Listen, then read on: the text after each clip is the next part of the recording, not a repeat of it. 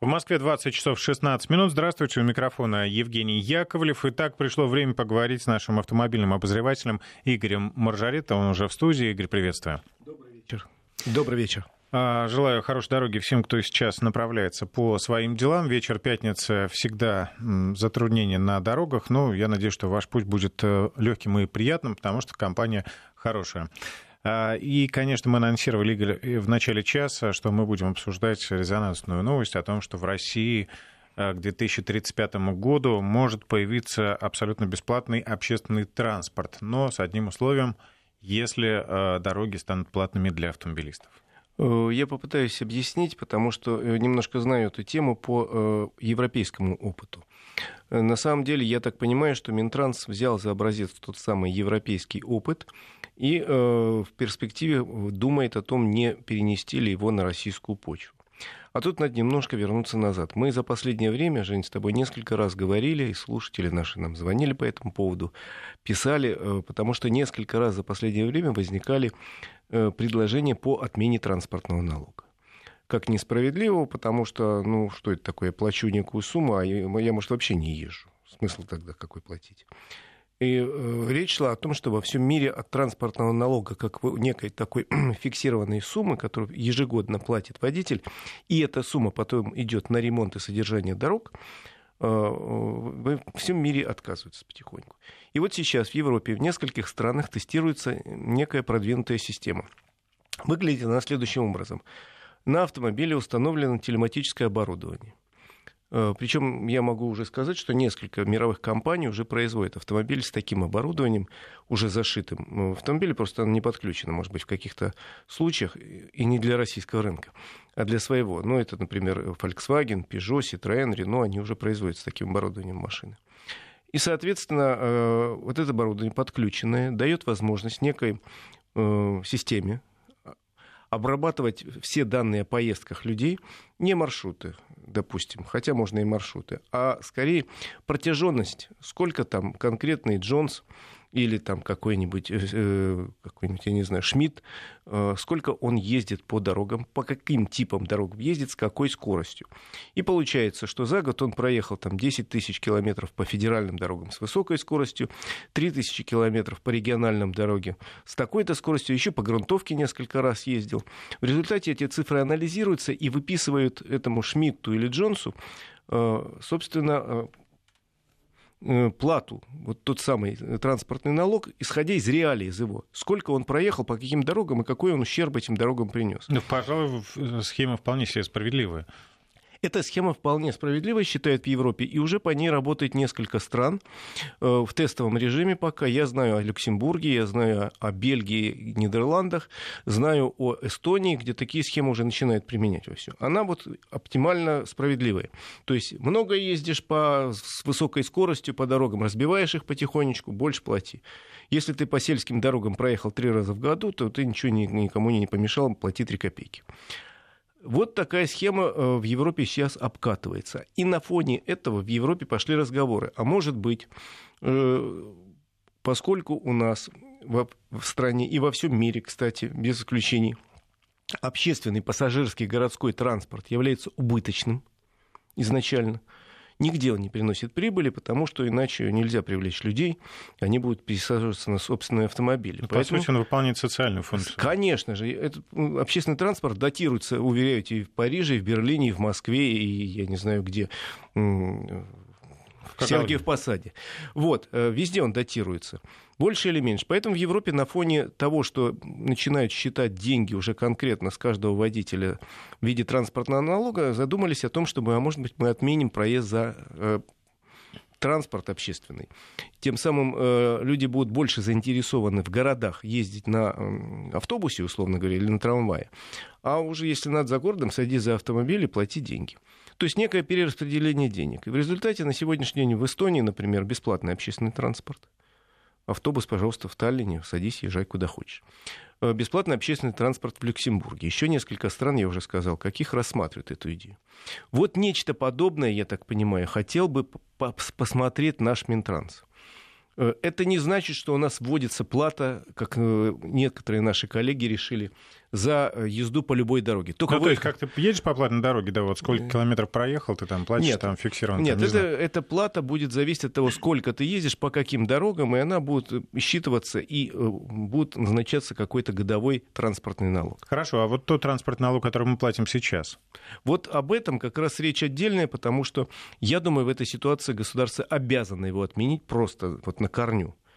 Иначе все обсуждения бессмысленны, потому что иметь два налога, один постоянный, второй временный, это несколько странно. Мы и сейчас живем в такой правовой коллизии, на что указывали многие депутаты. Мы платим фиксированный э, раз в год транспортный налог и платим акциз который э, содержится в цене каждого литра бензина и составляет на сегодняшний день от 8 до 10 рублей в каждом литре бензина. То есть, когда вводили акциз, было обещано, что в течение трех лет акциз будут повышать, а транспортный налог отменят. Теперь э, разрабатывается стратегия на дальний такой срок, на 30-35 год. И вот в этой стратегии написано только про систему вот такую, учитывающую передвижение по дорогам, но нет ни слова про транспортный налог. Я думаю, что министру транспорта зададут в ближайшее время вопросы, а как, и надеюсь, что он ответит максимально честно, что надо в этой ситуации, если мы вводим такой сбор, то этот налог надо отменять. Это однозначно. Мне вот кажется, что оплачивая вот этот акциз да, из своего кармана, э, мы платим гораздо больше даже, чем тот транспортный налог, который нам приходит. Ну, смотря, конечно, какая машина. А ну, э, понимаешь, двигателя? тоже транспортный налог должен быть посчитан не так тупо, что типа один километр, один рубль все должно учитываться. И дорога, по которой я еду. Ну, как ты сказал, да. да. И сколько я еду, и с какой скоростью. И тот новый транспортный налог, который в перспективе, возможно, нас ждет там, через 15 лет, э, я думаю, должен быть, во-первых, справедливым, во-вторых, он не должен быть чудовищно высоким, потому что иначе люди или перестанут платить этот налог, каким-то образом попытаются его обойти, или бросят автомобиль и скажут, ну и возить меня на автобусе. А, а автомобиль это не альтернатива автобусу, это дополнение, потому что во многих случаях, вот мы с тобой днем, условно говоря, по городу предпочитаем ездить на общественном транспорте, потому что в таком городе, как Москва или Воронеж или Ростов, довольно сложно на личном автомобиле ну, вот. Мне сегодня потребовалось проехать из одного конца города с востока на юг, да, я выбрал метро. Вот я о чем и говорю. Я тоже ехал на юг и тоже на метро. Поэтому, э, еще раз говорю, автомобиль в будущем личный, будет ли он личный, будет ли он совместным пользованием, будет дополнять общественный транспорт. И если человек в городе будет ему комфортно перемещаться на автобусе, это замечательно. А вот если мне надо уже будет из города поехать на дачу, там, я не знаю, в гости к бабушке или еще как-то, вот, или в отпуск, для этого уже автомобиль. Поэтому, еще раз говорю, пока э, мы идем пока мы разговариваем о неком проекте. Суть этого проекта, как мне кажется, я достаточно популярно объяснил. Э, на первый взгляд кажется достаточно справедливым, при условии, что если отменят э, существующий транспортный налог. Ну а если в качестве компенсации будет бесплатный общественный транспорт, как сейчас в Таллине, я думаю, люди это многие оценят, тем более, что для передвижений по городу реально городской общественный транспорт в Москве удобнее. И я надеюсь, то же самое нам скажут жители условного Челябинска там, или э, Екатеринбурга, где, надеюсь, тоже очень хорошо и быстро развивают общественный транспорт. А, вопрос, э, если я езжу а, живу в Москве, но езжу по регионам. В чей бюджет пойдет такой налог? Ну, понятное дело, что, видимо, а, схема к 2035 году будет отработана, и э, спутниковое слежение да, будет выяснять, по каким дорогам вы да, ездили. Конечно, да, туда и пойдет. Будет э, некая система Data, которая будет анализировать, где вы ездите, и, соответственно, туда будет идти налог. Ну, она должна быть система справедливой и по отношению к водителям, водителям и по отношению к тем регионам, по которым ездят люди. Потому что э, получится так, как у нас, к сожалению, часто получается. Вот э, компания добывает, там, условно говоря, полезные ископаемые в Сибири, а офис находится в Москве, и налоги все идут в московский бюджет. А сибиряки говорят, ребята, ну вообще-то вы у нас копаете там. Э, знаешь же об этом много разговоров, особенно в последнее время было. Э, поэтому вот такая система, если она появится через 10-15 лет, должна учитывать, конечно, и реги- интересы регионов, по которым люди ездят. И по поводу э, общественного транспорта критические замечания. Почему э, маршрутные автобусы? Маршрутки — это прибыльный бизнес, а вот городской транспорт не прибыльный. Вы знаете, я не занимался экономикой транспорта, я знаю точно, вот поверьте мне, что э, на всех вот э, совещаниях, на которых я был, на всех конференциях, в том числе за границей, всегда звучит так, что общественный транспорт не прибылен хотя бы потому, что там выставляется э, какая-то сумма доступная, чтобы сделать поездку доступной. В маршрутке часто могут поднять, во-первых, сумму, а потом, смотря о каких маршрутках идет речь. Если я вспоминаю там 20-летнюю историю 20-летней давности, когда маршрутку набивалась там при вместимости да. 18 человек, человек 40, и тогда, наверное, это выгодно. И если он делал ходку с какой-то дикой скоростью, э, обгоняя и подрезая всех, помните про шутку, что было там у отца сын, э, э, два сына Шумахера, третий водитель маршрутки. Вот я к чему и говорю, как, смотря какая маршрутка, потому что в принципе, это аксиома, но городской пассажирский общественный транспорт не может быть э, доходным, потому что он все-таки исполняет в первую очередь социальную функцию. А, ну, тут еще один комментарий такой забавный. Слышали ли вы про блокировку GPS, ну или GLONASS? Можно будет, видимо, э, смысл, видимо, такой, что можно будет заглушить передатчик, и э, никто не выяснит, где ты и сколько проездил. Я об этом и говорю, что сумма, которую начисляют, должна быть адекватной, иначе люди будут искать э, обходные какие-то варианты или глушилки, или э, перестать ездить вообще, там, пересесть на велосипед, но подвесить на него какой-то моторчик, благо там датчика нет. Так, ну, вроде бы вопросов здесь э, и не осталось. Э, будем теперь ждать решения. Но, кстати, кто будет принимать э, решение? Все-таки будет какое-то голосование, как на экспертном уровне? Да, конечно. Правительство. Проект должен обсуждаться и на экспертном уровне, и потом приниматься на уровне Минтранса. Ну, а в конечном итоге концепцию должно утверждать правительство Российской Федерации. То есть это процесс не быстрый, надо быть готовым к тому, что на обсуждение уйдет не то, что не один месяц, а даже не один год. Потому что надо решения принимать взвешенные, решения, которые э, максимальное количество людей устроит. Конечно, всех никакое решение никогда не устраивало, не устроит, но максимальное количество, и когда это максимальное количество поймет, что эта система выгодна и интересна. А может быть, максимальное число людей скажет, нет, мы этого не хотим, мы хотим платить по-прежнему транспортный налог и акциз. Кто знает.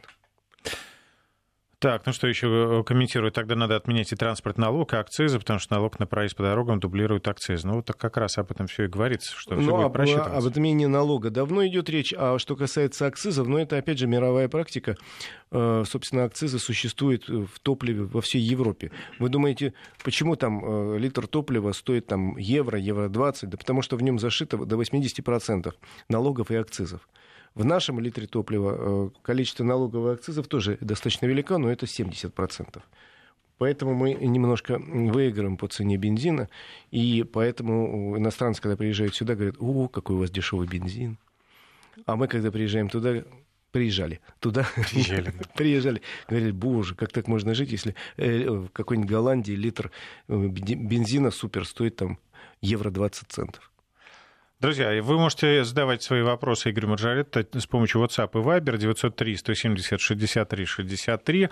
А, мы сейчас э, прервемся на новость, проанонсирую, что мы не оставим Минтранс в покое, да, мы поговорим еще о перспективах строительства дорог э, в России, о позиции ведомства. И о том, будет ли у нас 150 км в час разрешенная скорость. Нужна ли такая разрешенная скорость, тоже можете об этом писать нам на WhatsApp и Viber.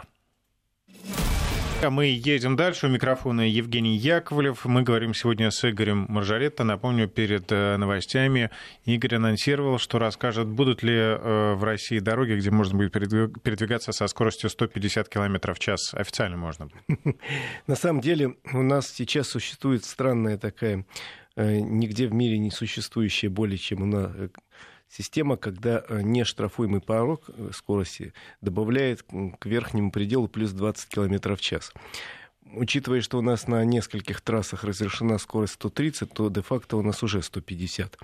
На, в частности, на трассе М11 Нева э, и на некоторых участках трассы М4 Дон уже 150 есть. Хотя, если говорить серьезно, то Тему эту не так давно очень активно обсуждали специалисты. Я участвовал в этом обсуждении во время конференции по инновациям в дорожном строительстве, которая проходила на этой неделе, в чем были специалисты и дорожники, и, и специалисты из ГИБДД, и эксперты другого плана, проектировщики и общественники. И мы как-то дружно пришли к выводу, что, к сожалению, скорость 150 км в час разрешать сейчас на наших дорогах не получится.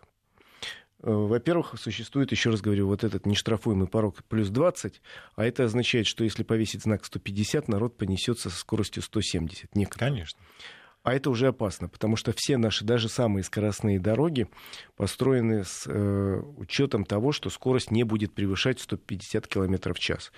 Э, из, из, исходя из этого там строятся такие уклоны, такие повороты, такие пересечения с другими дорогами, такие подъемы, исходя из скорости 150 км в час. Если позволить по этим дорогам ехать 170, это уже будет реально опасно.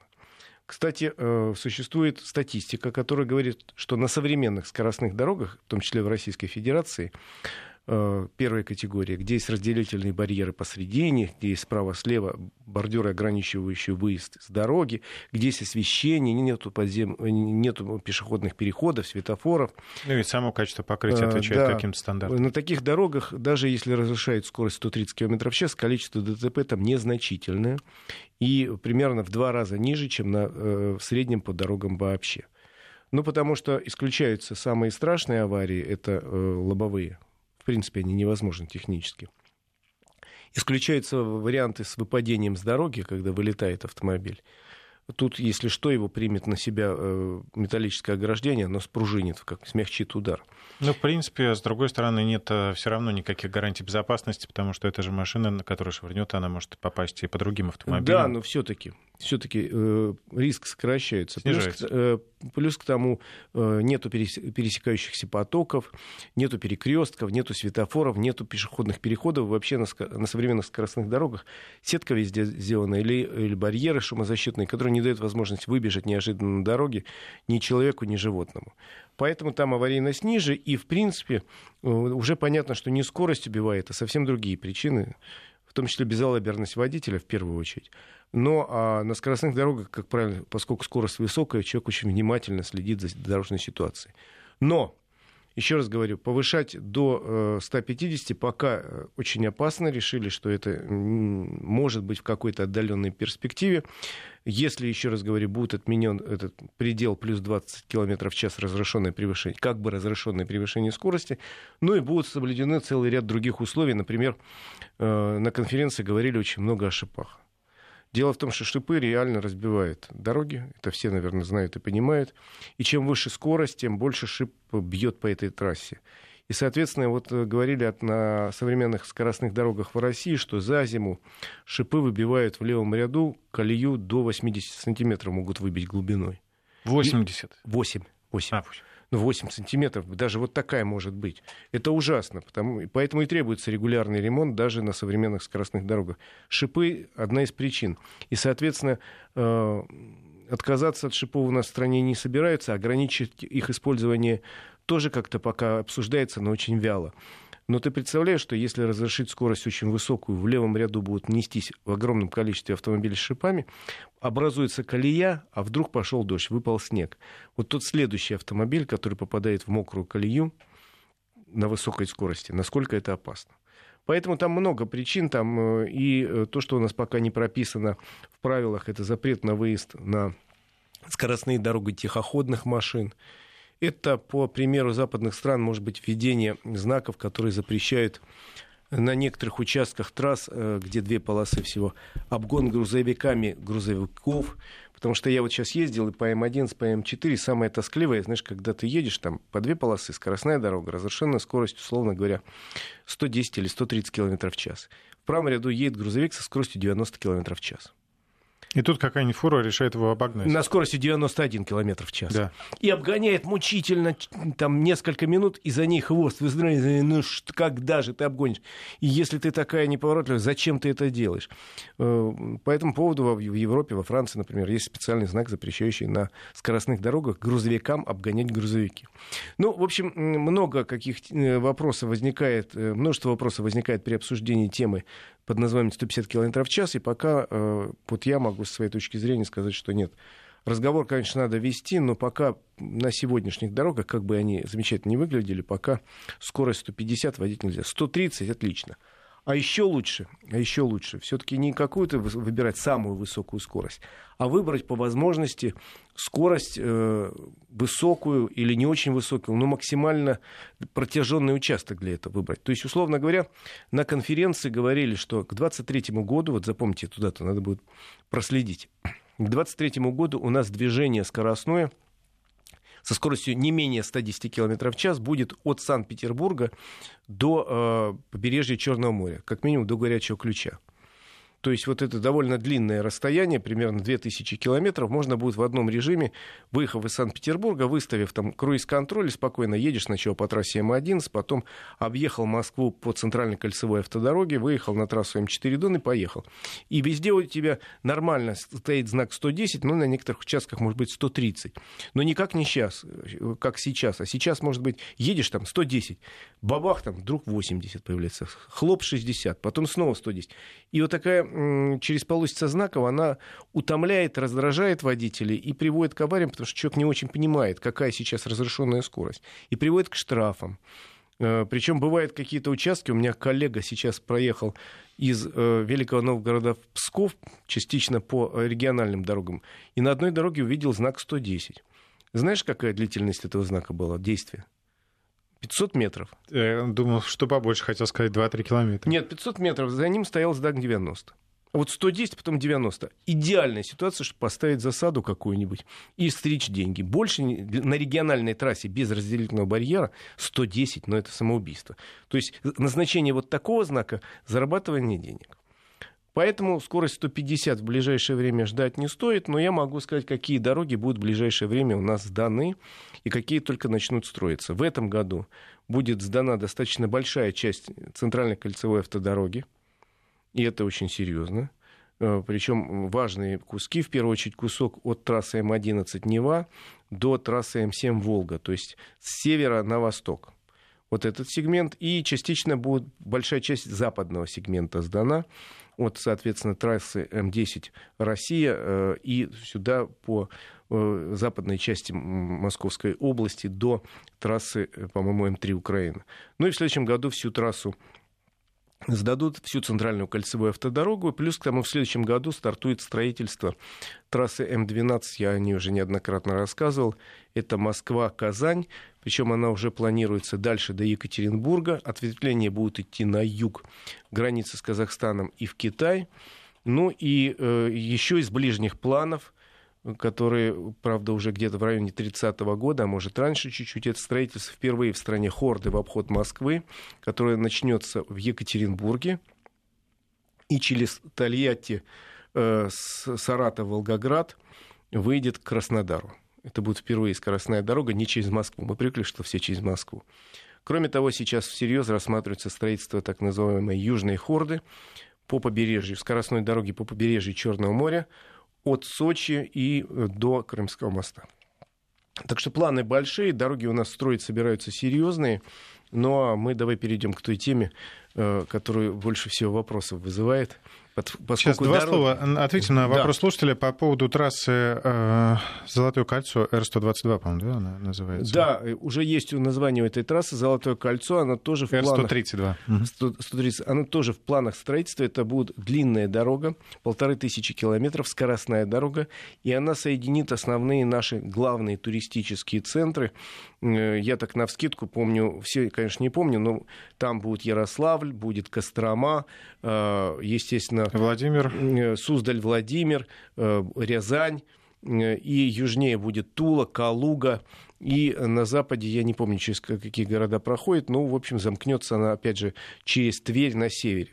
Вот такая интересная дорога, в планах она есть, в перспективных правительством утвержденных. И такая дорога, я надеюсь, начнет строиться в ближайшие годы и будет готова уже там лет через семь, и можно будет по ней поехать с удовольствием Потому что сейчас, например, если мне э, интересно там в Ярославле, а я потом хочу попасть в Тверь, то надо ехать через Москву. А тут будет скоростная прямая современная дорога, там час, и ты уже в Твери. Красота. Так, ну ладно, поехали дальше. Э, многих взволновала эта тема. МВД подготовил новую редакцию административного регламента по проведению экзаменов на водительские права. То есть там планируется целый ряд изменений, и многих ну, это зацепило. Да, это касается очень многих людей. У нас ежегодно экзамены э, на права сдают порядка полутора миллионов человек, вернее, сдают больше, э, получают около, права около полутора миллионов человек в течение года. И представляете, какой армии людей это касается. Ну, плюс еще экзамены сдают люди, лишенные прав, но это уже отдельная песня. Э, тем более, что они сдают только теоретический экзамен. Итак, опубликован проект, опять же, проект административного регламента, Э, по которому будут сотрудники ГАИ с 1 апреля следующего года принимать экзамены на э, право иметь водительское удостоверение. Э, приказ такой есть о том, что новая практика начнется 1 апреля. Он должен был вступить в силу еще в этом году, но из-за карантина перенесли на год, до 1 апреля следующего года. Административный регламент – это та необходимая часть, где написано, как будет проходить этот экзамен, потому что в общих чертах приказе это прописано, но только в общих чертах. А вот тут как раз речь идет о конкретных вещах. И э, первый и очень важный пункт э, со следующего года у нас все-таки будут объединены два практических экзамена в один. Сейчас, если вы сдаете экзамен, сначала вы сдаете ну, выпускные экзамены в автошколе. Э, это теория, это площадка и это город. После чего вам выдают свидетельство об окончании автошколы, вы отправляетесь группой или самостоятельно э, на экзамен в ГАИ. Там теперь тоже три экзамена пока. Это теория, это площадка и это город. Так вот, с апреля месяца площадку и город объединяют в один экзамен. Хорошо это или плохо, сложно сказать. Дело в том, что в разных странах разное отношение к площадке. В каких-то странах э, на нее делается упор, например, в Южной Корее – а в каких-то странах площадки нет вообще. Допустим, в Германии там сразу обучение начинается на улицах. Выбирает, правда, инструктор какую-нибудь небольшую улицу, такую совсем незначительным движением транспорта, и начинает там уроки. Впрочем, если он понимает, что ученик бестолковый, он может его отправить на дополнительные занятия за деньги на площадку еще. Но, в принципе, в, э, в программе обычной автошколы в Германии площадки нету. Э, так вот, у нас э, велись долго споры, потому что автошколы считают, например, что нельзя отказываться от экзамена на площадке, где курсант демонстрирует какие-то навыки, которые должны быть отработаны до автоматизма. В ГАИ считали, что э, нет, площадка уже свое отжила, надо делать объединенный экзамен – экзамен должен проходить в реальных условиях, и важнее проверить, как э, курсант э, чувствует себя на городской улице, насколько он уверен, насколько он владеет э, навыками управления автомобилем, насколько он помнит правила дорожного движения и ориентируется в них. Правда, при этом в проекте написано регламента, что если у экзаменатора есть какие-то вопросы, он может проверить навыки те, которые э, раньше были на площадке. Ну, например, э, навыки по парковке, по проезду змейка и так далее, ну, где-то на безлюдных участках дороги. Вот так написано.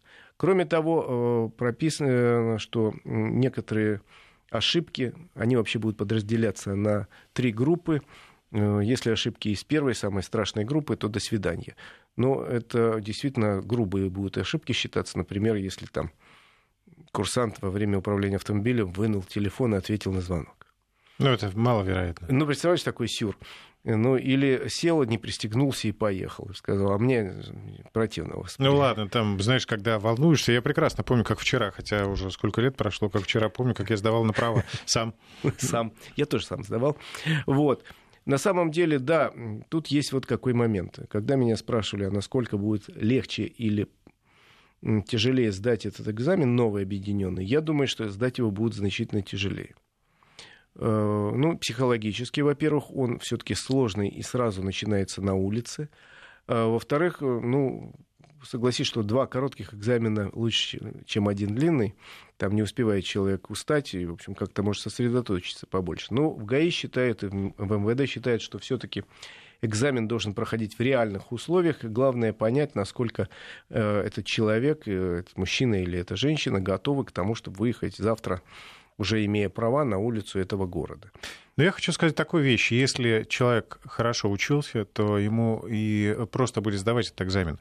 Естественно, что есть фактор э, волнения, но если тебя автошкола подготовила профессионально, ну, я имею в виду э, соответствующе да, всем регламентам, если школа готовила тебя не на то, чтобы ты просто сдал экзамен, а на то, чтобы ты стал полноценным участником дорожного движения, то и все эти э, условия, которые выдвигает ГИБДД да, для сдачи экзамена, они будут э, подготовленному ученику, то есть э, курсанту, не помехой. Да я тоже так думаю. Я сам сдавался в городе сразу. Когда я учился, это, извините, было 30 лет назад, в обычной школе ДСАФ не было никаких у нас площадок. Мы сразу начинали учиться на улице и сдавали экзамен тоже сразу на улице. И никаких проблем особенных не было. Тут главное понимать, психологию и у курсанта, и психологию экзаменатора. Они должны друг друга понимать, немножко чувствовать, потому что, э, смотри, если, условно говоря, экзаменатор там злой, он усталый, он напрягливый, это же 15 человек в день сегодня, и все они какие-то тупые. Ну, это его работа. Да, он может сорваться и э, поставить штрафные баллы какие-то даже за незначительные нарушения, которые... Это называется субъективная оценка. Да, в другой ситуации можно было и пропустить. Правда, сейчас есть э, видеокамера, которая фиксирует фиксирует все э, моменты экзамена, и всегда можно э, попытаться обжаловать, если что. Такая возможность есть, но, насколько я понимаю, и даже если ты по существующей практике и по этому регламенту, даже если ты обжалуешь э, действия экзаменатора и будет доказано, что он был неправ, это не значит, что тебе выдадут права. Это значит, что ты просто пойдешь в следующий раз давать. Ну, ты просто получишь допуск на, на пересдачу. Да, ты его получишь в более короткий срок, чем если бы там прописаны сроки между экзаменами, там, допустим, неделя. Э, нельзя на следующий день прийти, а там выждать несколько дней надо. Тут тебя пошлют э, на экзамен раньше к этому самому злому экзаменатору, который еще более злой. Но я шучу. На самом деле психология э, курсанта тоже вещь очень важная, потому что надо понимать, что человек нервничает. Любой человек. Не бывает э, молодой человек или девушка, который выходит из стальные нервы, совершенно четко уверена, что я все могу. Каждый хоть немножко, но переживает, потому что важный этап жизни. Вот сейчас права получу, вот или не получу. Вот как... И поэтому тоже надо бы экзаменатору понимать это и подходить к курсанту с некими человеческими мерками. Может быть, я говорю, э, прощая какие-то мелкие-мелкие огрехи, которые не влияют в целом на безопасность. Я, кстати, в свое время разговаривал с главой э, Союза экзаменаторов Европы, есть такая организация, и он говорил, что э, у них положено для тех людей, которые принимают экзамены, э, раз в год проходить специальные курсы психологической разгрузки во всех странах Европы в течение нескольких дней, работая с психологом, который снимает вот эти установки, потому что что бельгиец, что испанец, что русский человек, когда, знаешь, бестолковых 10 человек в день перемешиваешь, или 20. Ты уже всех считаешь ты бестолковыми. Все уже, уже ну, как они меня бесят. Вот такие установки э, снимает специально обученный психолог, чтобы э, после этого человек с чистым сердцем и с улыбкой пришел навстречу следующему э, ученику. Кстати, э, еще одна причина, по которому, как мне кажется, ГАИ все-таки ратовала за эту реформу. У нас не хватает реально экзаменаторов в стране. Много э, этапов было сокращения ГАИ. Сократили более чем вдвое эту организацию. И в результате э, я вот слышал от друзей и от детей своих друзей, что во многих городах и регионах после окончания автошколы надо месяца, то и два стоять в очереди на сдачу экзаменов просто физически не хватает экзаменаторов, а в каких-то регионах, вот я с такой ситуацией столкнулся э, в Волгоградской области, где одно ГАИ на два больших района сократили, и они говорят, что вот неделю мы практически в одном районе работаем, неделю в другом. Сначала регистрируем машину там, потом там.